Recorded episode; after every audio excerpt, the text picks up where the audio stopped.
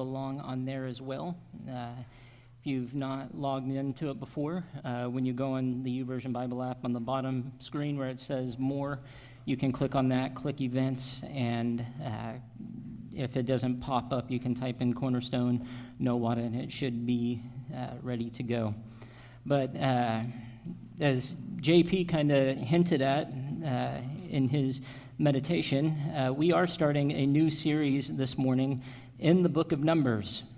And, you know, JP did joke around with me Wednesday night. He's like, Numbers? Like, you can, it's just names and number. You can, you can move on in that. And I, I feel like a lot of times we kind of have that view when it comes to numbers. Like, it's, it's numbers and it's list. And I don't know about you, I don't like math, like, at all. And, uh, but, you know, it's kind of got this, uh, and there's, it's hard to understand, it's hard to read, but really, the book of Numbers has a lot of important stuff in it, a lot of important events that take place. And so, before we get into our text, I kind of want to give a snapshot of the book of Numbers. Uh, the book of Numbers, it's widely believed to be written by Moses. And there are some who say maybe there was a different author, but most people believe it was written by Moses. And most of the events that we find in the book, it takes place between year two and year 40 of the wilderness wandering of the Israelites.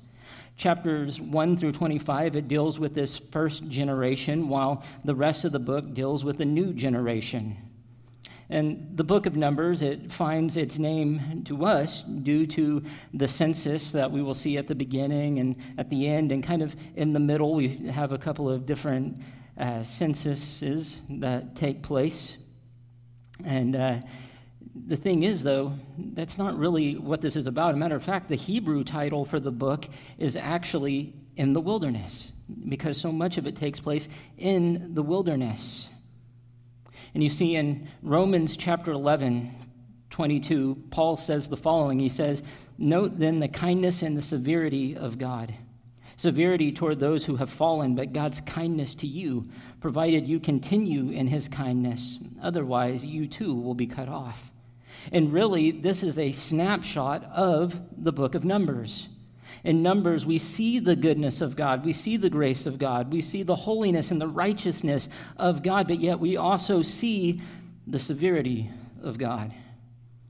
God is big and powerful, and you know he's he's a good God. He's a gracious God, but he can also be a God of wrath. He can be a God who is shows his discipline in strong ways.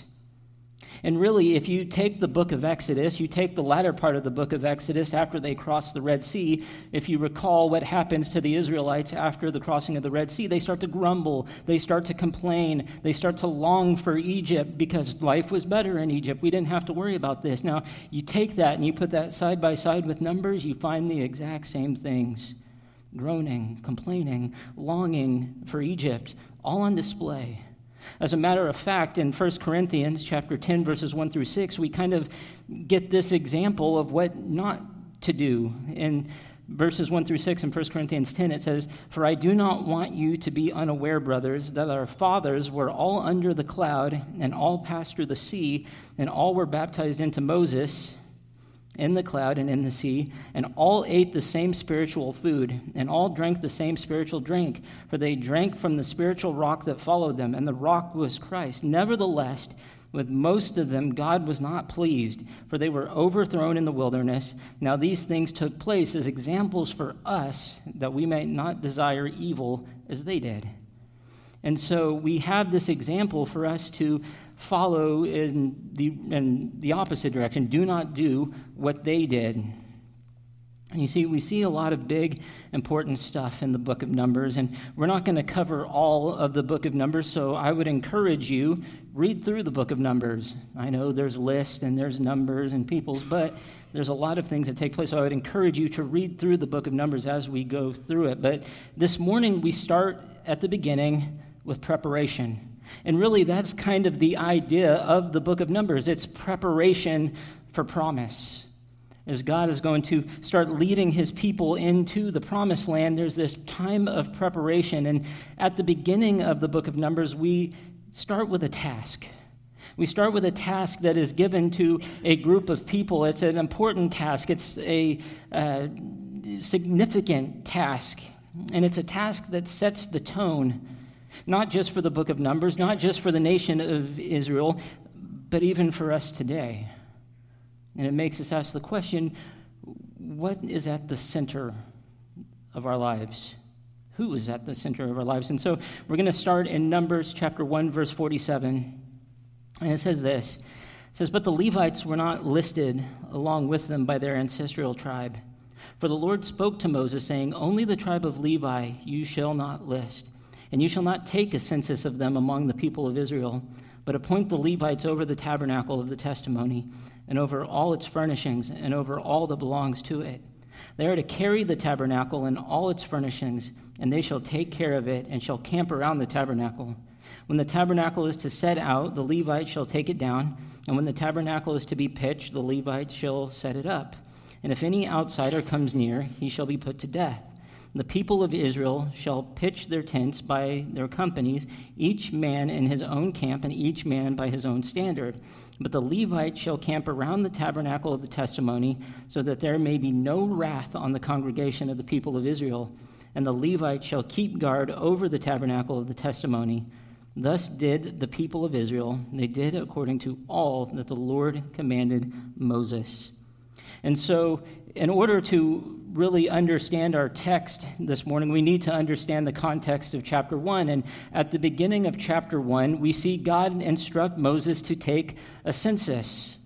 In Numbers chapter 1, verses 1 through 4, it says, The Lord spoke to Moses in the wilderness of Sinai in the tent of meeting on the first day of the second month, in the second year after they had come out of the land of Egypt, saying, Take a census of all the congregation of the people of Israel by clans, by fathers' houses, according to the number of names, every male, head by head, from 20 years old and upward, all in Israel who are able to go to war. You and Aaron shall list them, company by company, and there shall be with you a man from each his tribe, each man being the head of the house of his fathers. And you see, the point of this census is really this it's to count those men who would be able to go to battle, who would be able to go to war. And you see this refrain in chapter 1 several times every man able to go to war. You see, God wanted these people to be prepared. He wanted them to be ready. There was going to be battle, and yes, God was going to lead them into the promised land, but there would be battle, there would be war along the way, and he had to make sure the people were ready to fight. But we see one tribe is not to be counted, and that is the Levites.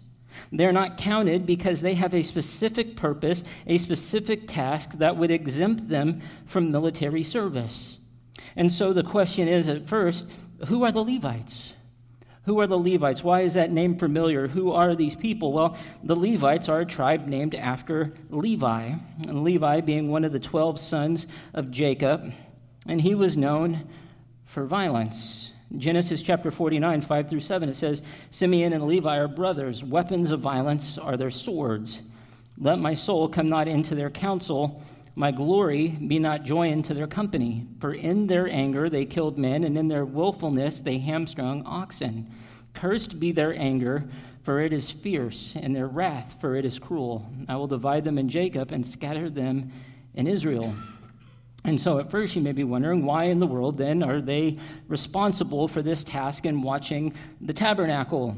Well, it was their ferocity in a moment of right cause that really set them apart. After the golden calf fiasco, they were ready to put down even their own kin because of their, or because of their idol worship. We see this in Exodus 32 25 through 29. It says, And when Moses saw that the people had broken loose, for Aaron had let them break loose to the derision of their enemies, then Moses stood in the gate of the camp and said, Who is on the Lord's side? Come to me.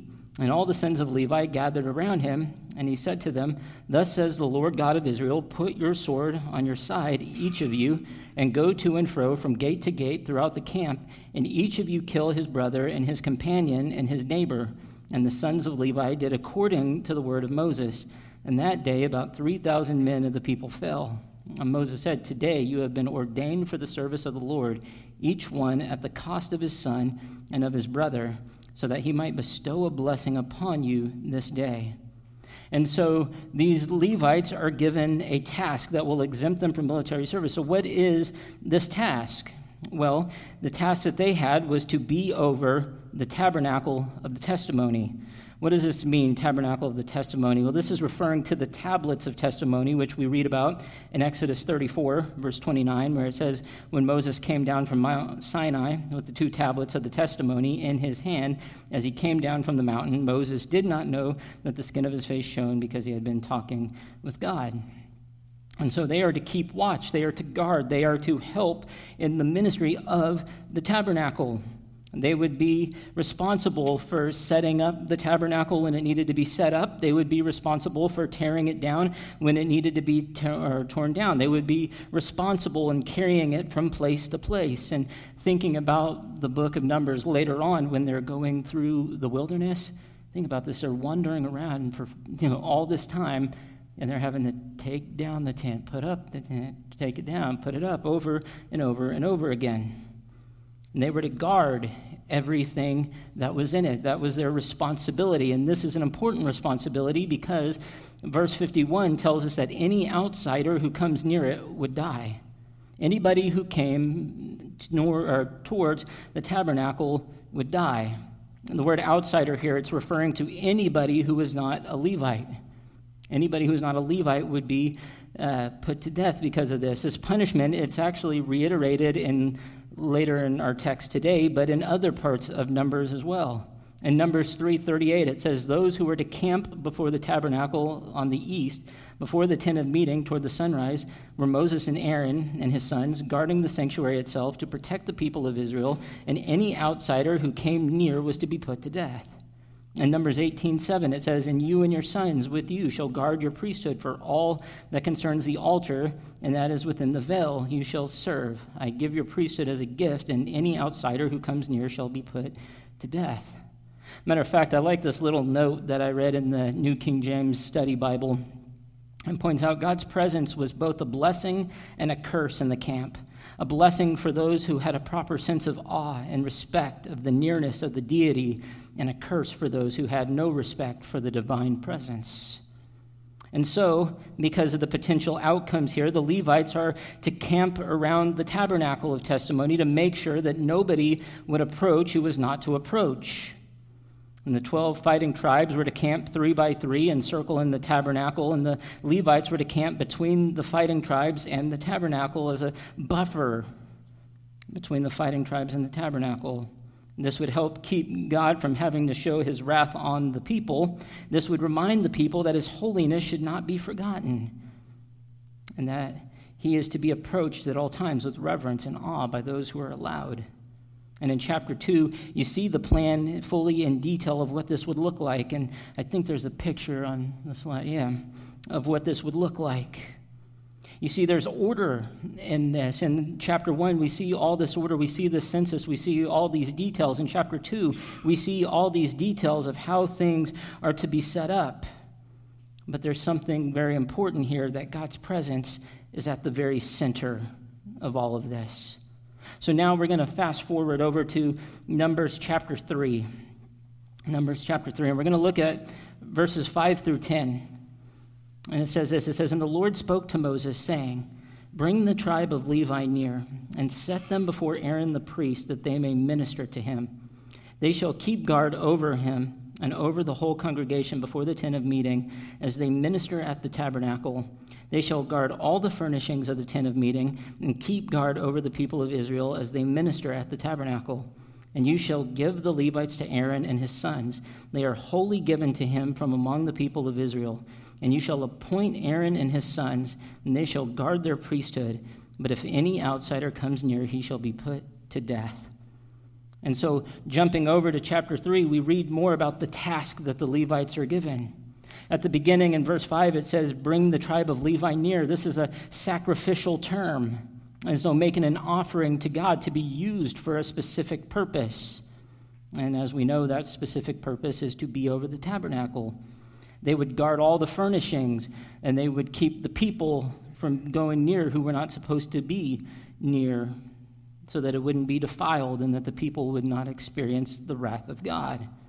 But something we see here that is very important is the fact that they would be given over to Aaron, the high priest, to minister to him, to help him with what was needed done as far as watching over the tabernacle, tearing it down and putting it up. And they would be there to, to help minister and to help do the things that were needed. But these verses also remind us of the distinction between Aaron and his family and the Levites. Only Aaron and his sons could approach the sanctuary. If the Levites would approach, they too would be put to death. You know, only one person was allowed in the Holy of Holies during the Day of Atonement once a year, and that was Aaron. But there's this distinction, there's this reminding of the Levites have this job, but their job is to minister to the priest and to help guard the tabernacle as the priests do what they need to do. And the Levites, again, would be put to death if they went where they weren't supposed to. And God had put this order together. And we see an example later in number 16 of what happens when some of the Levites try to start an uprising because they also desired that priesthood. You can read about that in number 16. But what's interesting here is some look at this as a parallel to Acts chapter 6. In Acts chapter 6, we see deacons who were selected to help do the things that were needed so that the apostles could go and they could preach and, and do the things that they needed to to share the gospel. And we kind of see a, a similar thing here. The Levites would function in a similar manner to the deacons here in regard to how they served the priest, how they helped with the priest, the task that they were given. But then we go into verse 11. Verse 11 and verse 11 through 13 it says this and the Lord spoke to Moses saying behold I have taken the Levites from among the people of Israel instead of every firstborn who opens the womb among the people of Israel. The Levites shall be mine for all the firstborn are mine. On the day that I struck down all the firstborn in the land of Egypt I consecrated for my own all the firstborn in Israel both of man and of beast. They shall be mine. I am the Lord. And so he says, Give me the Levites. The Levites are mine. They are going to take the place of the firstborn. And you might be wondering, what does this mean? What is he talking about here? Well, in Exodus 13, 2, God said to Moses, Consecrate to me all the firstborn, whatever is the first to open the womb among the people of Israel, both of man and of beast, is mine. On the night of the Passover, God had claim on the firstborn as his own. But now we are going to see him substitute the Levites for, or for the firstborn. And it doesn't really give us a lot of details on why he makes the switch. It's likely the reason is what we talked about earlier with that moment after the golden calf fiasco, what they do, that kind of sets them apart. But there's been some other theories for um, why he chooses the Levites here. Uh, one uh, website called The Bible Says, it's really good website, says um, it's likely a matter of practicality, as it had been the case with God's entire organization of Israel as a nation. This made a clear distinction between the policing function of the Levites, who were holy to the Lord, from the military function of the other tribes, which would likely minimize the potential for civil war. Any justice meted by the Levites would be considered as coming from the authority of God, avoiding a blood feud. This was the case in two episodes where Levites slew fellow Israelites. Neither of these events started a civil war. Peter Naylor, in his commentary on Numbers, also says that this could have helped assist in the transition from a household sacrifice to national worship. During patriarchal times, the head of the house would act as family priest and would make sacrifice. An example of this is Noah in Genesis 8:20. says that Noah built an altar to the Lord and took some of every clean animal and some of every clean bird and offered burnt offerings on the altar. After this, maybe their son would become next in line, but now that we see Israel as a nation, some celebrations would continue in the home, but there was now a unified, organized structure. For whatever reason, we know that God is choosing the Levites, and this is implemented in chapter 3, verses 40 through 51. And so they have this task. God gives them this task. You are to guard the tabernacle, you are to help set it up, you are to help tear it down, you're to help carry it. But there is this distinction. They were not able to carry, hold any of the things inside that was reserved for the priest, but they had this job of helping carry things around and take things around and setting things up and to guard it, to protect it, to make sure people didn't get near who weren't supposed to. And you see, this task of the Levites, it really stands out to me because it's, it's an important task you know, to help minister to the priest, to help with what was needed, and really to protect what was really important. And I can see a lesson for us in this. I think we're all called to protect what is important. Are we protecting the truth? Are we protecting the truth or protecting the word that we know is truth? Are we protecting the church? And the reason I ask that is because it seems like so many churches today are being influenced by the world around us, all for the sake of being seeker friendly. And yet, so many things from the world are starting to infiltrate the church. You can see videos and posts of all these crazy things that are happening in the church where it seems like the gospel is leaving. Are we protecting the church? Are we protecting the word. So many people are being influenced by the world rather than the word because the truth is, we don't really actually know the word. We don't read the word, we don't study the word, we don't apply the word. In some cases, what we get on Sundays or Wednesdays are the most we get. And so this is a challenge to us. Teachers, leaders, are we protecting what has been entrusted to us? And I know Wednesday nights we take very seriously what we do. We take very seriously teaching the Word of God to the children who have been entrusted to us because we know that they need the truth that we have. The, God's Word is truth, and they need to hear the truth because there's so many voices trying to get into their head, and they need to know what the Word says. And so we take that seriously. What about at home? Are you protecting your families? Are you protecting the families that have been entrusted to you? Men, are you protecting your families, your marriage, or your kids?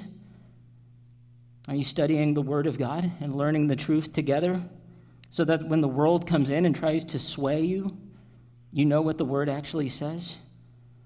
And the Levites had this important task of protect what was important, to protect what was sacred, to protect what was so important that you know, God was at the center and they were to protect this tabernacle. Are we protecting the truth? Are we protecting what is true? Are we protecting our churches? Are we making sure that the world is not infiltrating and turning it into something it's not supposed to be? But I think for our text this morning, I think there's something that really stands out to me. You see, I think the reason that God set up this order, the way that He put things in its place, the way He appointed the Levites for this very specific task, the way He set up His camp, the way that the tabernacle was at the center, the way that the people, the way they were organized around it, I think it shows us something very, very important. I think the beginning of the book of Numbers shows us that God must be at the center. God must be at the center of everything. For the nation of Israel, God had to be at the center, God in their midst, in their presence. If God was out, look at all the things that would begin to happen to the people. Enemies around them would attack. God turning his we talked about this last week, God turning his face away from the people. Imagine what happens if God is not at the center of the nation of Israel. Everything at the beginning of Numbers is built around the idea that God was at the very center. Worship of God was at the very center. The way the camp was arranged, with the tabernacle at the center, the way the Levites and the priests were to camp close to it, God at the center. But look what happens when the people don't have God placed at the center.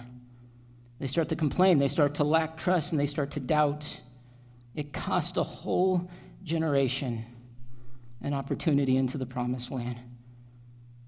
Even our Levites find themselves messing up. And I think this truth is one that stands out for us today. We must make sure that God is at the center of our lives. We have to make sure that God is at the center of our lives. He is the center of our worship. He is at the center of everything that we say and do. God at the center. And yet, more often than we care to admit, God is not in the center. God is kind of on the side. God is on the peripherals. Like sometimes, like we know He's there, but He's not really the first person we consult. He's not the first person that we pray to. He's not the first piece, or person we go to for advice. He's just kind of on the outside looking in. And sometimes He's not really on the side at all. We push Him so far away, He's the last thing on our mind. And so, for just a few minutes, I want us to talk about what's the consequence of this. What is the consequence in our lives if we start to remove God from the center of our lives? If we start to put Him to the side, if we start to remove Him from the equation, what begins to happen when God is not the center of our life, not the center of our worship, not the center of everything we do? What happens? Well, I think one of the things that happens is we begin to conform, we begin to compromise to the world. One of the biggest consequences of removing God from the center of our lives is that it opens the door for compromise with the world, and that is dangerous. Scripture warns us not to conform to the world. Romans 12, 2, it says, Do not be conformed to this world, but be transformed by the renewal of your mind, that by testing you may discern what the, is the will of God, what is good and acceptable and perfect. In 1 John 2:15 it says, "Do not love the world or the things in the world. If anyone loves the world, the love of the Father is not in him." In James 4:4, 4, 4, "You adulterous people, do you not know that friendship with the world is enmity with God? Therefore whoever wishes to be a friend of the world makes himself an enemy of God." And when we start to remove God from the center of our lives, we start to compromise. We start to conform to those around us. And I know what you may be thinking. You're like, yeah, I, I go to work with people who are not believers. Am I supposed to just avoid them and not talk with them? What am I supposed to do?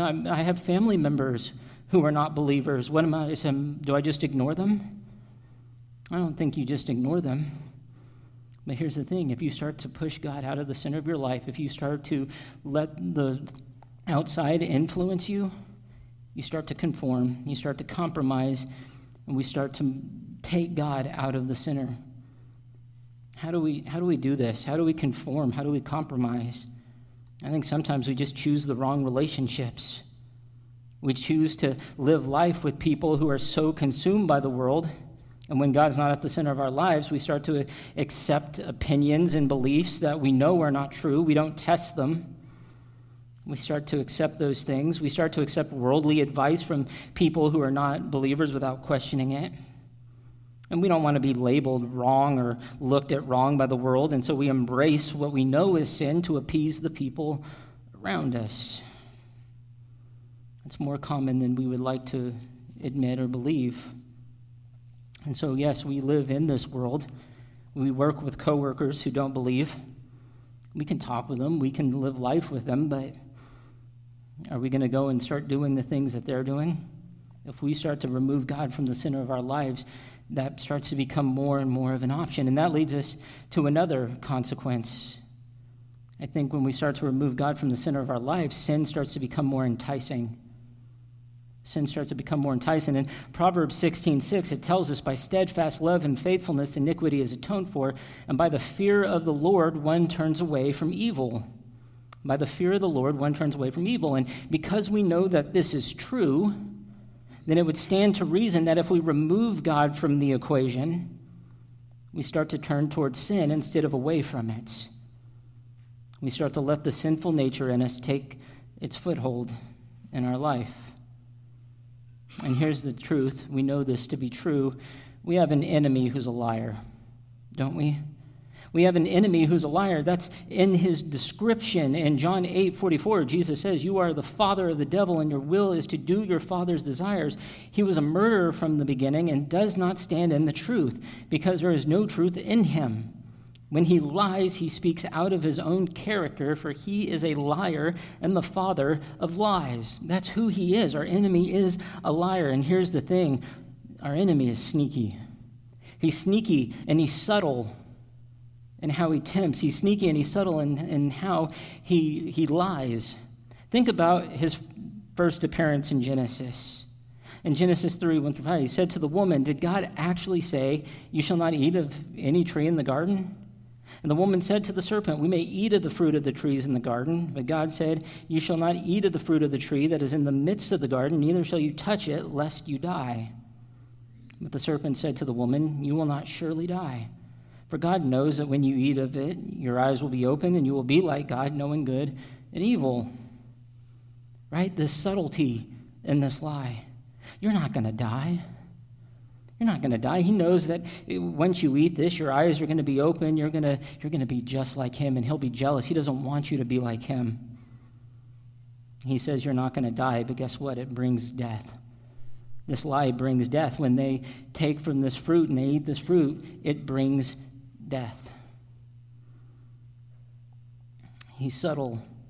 He's subtle in how he whispers in our ears. If you do this, it will help take the edge off. If you do this, you will feel better. Surely, surely God doesn't mind if you do this one thing. He wants you to be happy, doesn't he? Oh, and he, he would go on to tempt Jesus. Paul would warn us too of this slyness, 2 Corinthians 11:3. But I'm afraid that as the serpent deceived Eve by his cunning, your thoughts will be led astray from a sincere and pure devotion to Christ. And our enemy is sneaky and subtle and so, what do we do? Well, we make sure that God is at the center of our lives. We listen to Him. We obey Him. We submit to Him. We follow His words, His teaching. We do what the Word of God says. We listen to James 4 7. Submit yourselves, therefore, to God. Resist the devil, and he will flee from you. We submit ourselves to God. We submit ourselves to the Word of God. We submit ourselves to prayer and we make him the center of our lives. By the strength that is given us by God through prayer, by knowing the word and living it out. I think there's another consequence, though, too, is we when we start to push God out of the center of our lives, oftentimes we replace him with something. Don't we?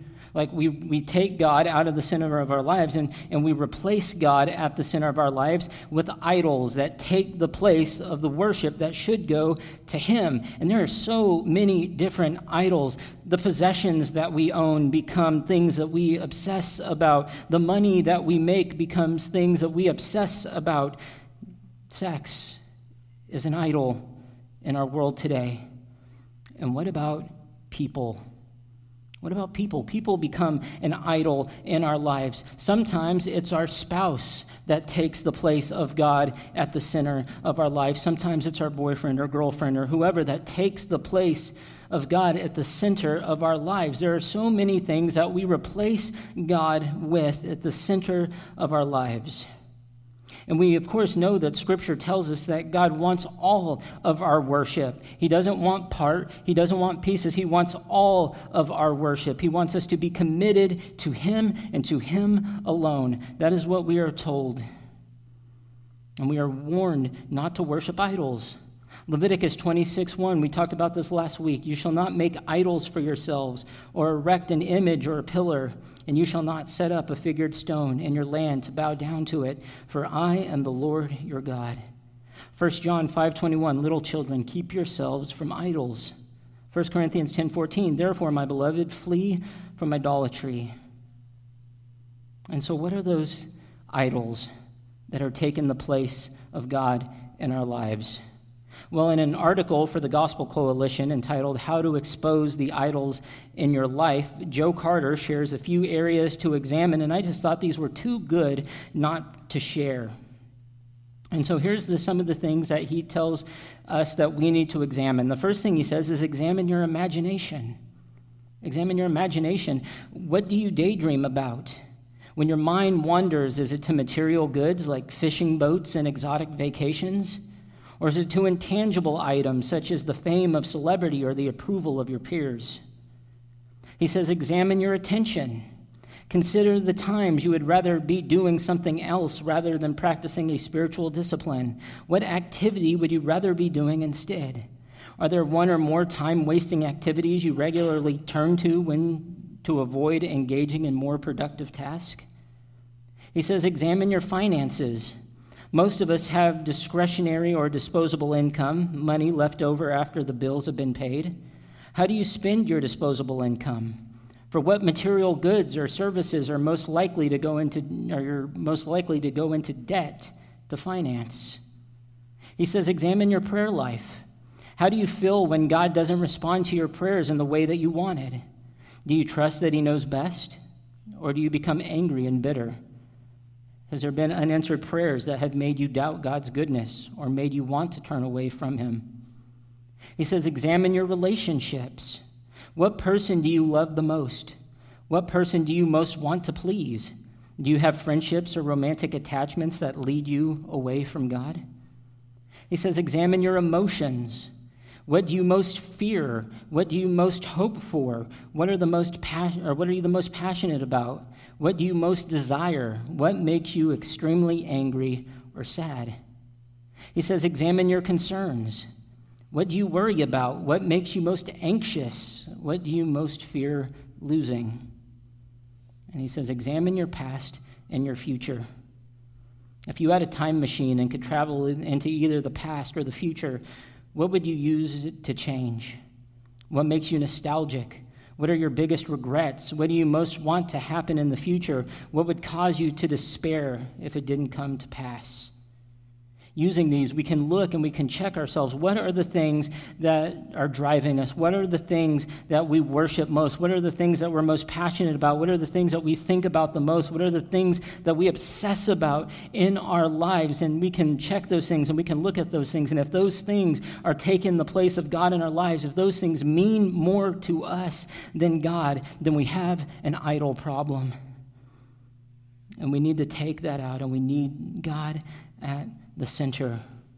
And you see, this is just a couple of consequences. There are several consequences of removing God from the center of our lives. There's fear, anxiety, chaos that consumes us when we take God out of the center of our lives. Our relationships start to struggle. Our friendships, our marriages, our family life starts to struggle when God is removed from the equation, when God is not at the center. Our worship takes a hit when God is not at the center. God needs to be at the center of our lives. In Galatians chapter 2 verse 20, Paul says this, I have been crucified with Christ. It is no longer I who live, but Christ who lives in me. And the life I now live in the flesh, I live by faith in the Son of God who loved me and gave himself for me. When we put God, when we put Christ at the center of our lives, we live for Him because it's no longer us who live, but it is Him who lives in us. When we put God we put Christ at the center of our lives. We live differently. We act differently. We do life differently because everything we do is run through God. We pray, we seek Him, and we seek His will in every single thing that we do. We consult Him first when there's life decisions to be made. We go to God all the time, and our lives are influenced by Him. And when we live with Him at the center of our lives, we live by His power in whatever circumstance, in whatever trials, in whatever situations that we are facing, no matter what difficult times we are going through, we live by His strength, by His power. Philippians 4:13 is a verse that I think sometimes gets taken out of context and used carelessly. But in it, he's talking about in all things, in verse Philippians 4.13, I can do all things through him who strengthens me. And Paul is saying, in whatever situation I am in, whether I have much, whether I have little, whether I am good, whether I am struggling, whatever the case I am in, whatever my situation, I can do all things because the power of God strengthens me. We can live by his power in whatever circumstance, and we can live in this world without fear. We can live in this world without fear when God is at the center of our lives. John 16 33, Jesus says this I have said these things to you, that in me you may have peace. In the world you will have tribulation, but take heart, I have overcome the world. Whatever your situation, whatever your trial, if God is at the center of your life, you can rest in His power and His strength, and you can know that you can live in this world without fear because He has overcome the world. And so the question is Is God at the center of our lives? Is He at the center of everything we do? Is He the most important person in our world? Or are we just pushing him to the side? Are we pushing them to the side? Are we pushing them out of the boundary of our lives? Are we trying to do everything on our own? Are we trying to listen to the, what the world says around us? Are we trying to do things because we think that we can control our lives? Or are we letting God be the center? I'm going to ask the worship team to come up this morning. And as they do, maybe you are here this morning and you've never put God at the center. You've never given your life to him. He's never, you can't say that he's been out of him because he's, you've never asked him to come and be the center in your life.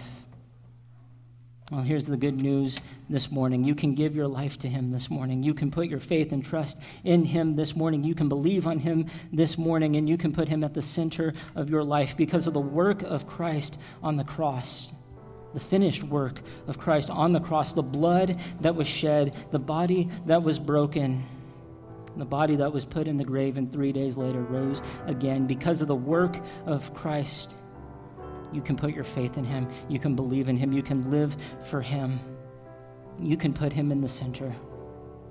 And so, if that's you this morning, Maybe you've never given your life to Him. You can this morning. And the Connect cards around you, you can fill that out. I would love to talk with you. If you want to come up here and talk with me, I'd love to talk with you. Our elders would love to talk with you. Or maybe you're here this morning and you've just, maybe you've given your life to Him, but the enemy has just started to kind of help you push God out of the center. He's crafty, he's subtle. Maybe he's been keeping you busy. Your mind on everything but God. Your life focused on everything but God and the enemy starting to push out God from the center of your life. Well, this morning, maybe you're here and you're seeing the results of that. Man, I'm starting to feel more and more like I'm compromising, like I'm conforming to the people around me, and I'm starting to forget that God needs to be at the center. Maybe those things that you know, man, I, I, need to avoid these things, these, these things that entice me, these sins that are around me. I'm starting to feel the weight of that, and I'm starting to see that maybe God's not at the center. And maybe this morning you're here and you can feel the way and you can see the results in your life. Maybe it's all these other things that are starting to take the place in the center of your life. These idols, these things that are given more worship, more time, more obsession than we give God. And this morning, you can put God back where he belongs, right at the center, right at the center of your life. And so, if you need to this morning, right where you're sitting, you can pray and you can make sure God is back at the center of your life. You can lay all of those things at His feet.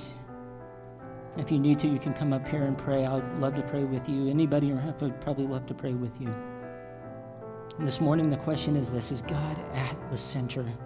Is he at the center of our lives? Is he at the center of everything we do? Is he at the center of our worship? Or is it something else? Is it someone else? God belongs in the center. If you're here this morning and you've never made a decision to follow him, I pray that you do so. If you're here this morning and you just spend time in prayer, I pray that you do so as we stand and we sing this morning.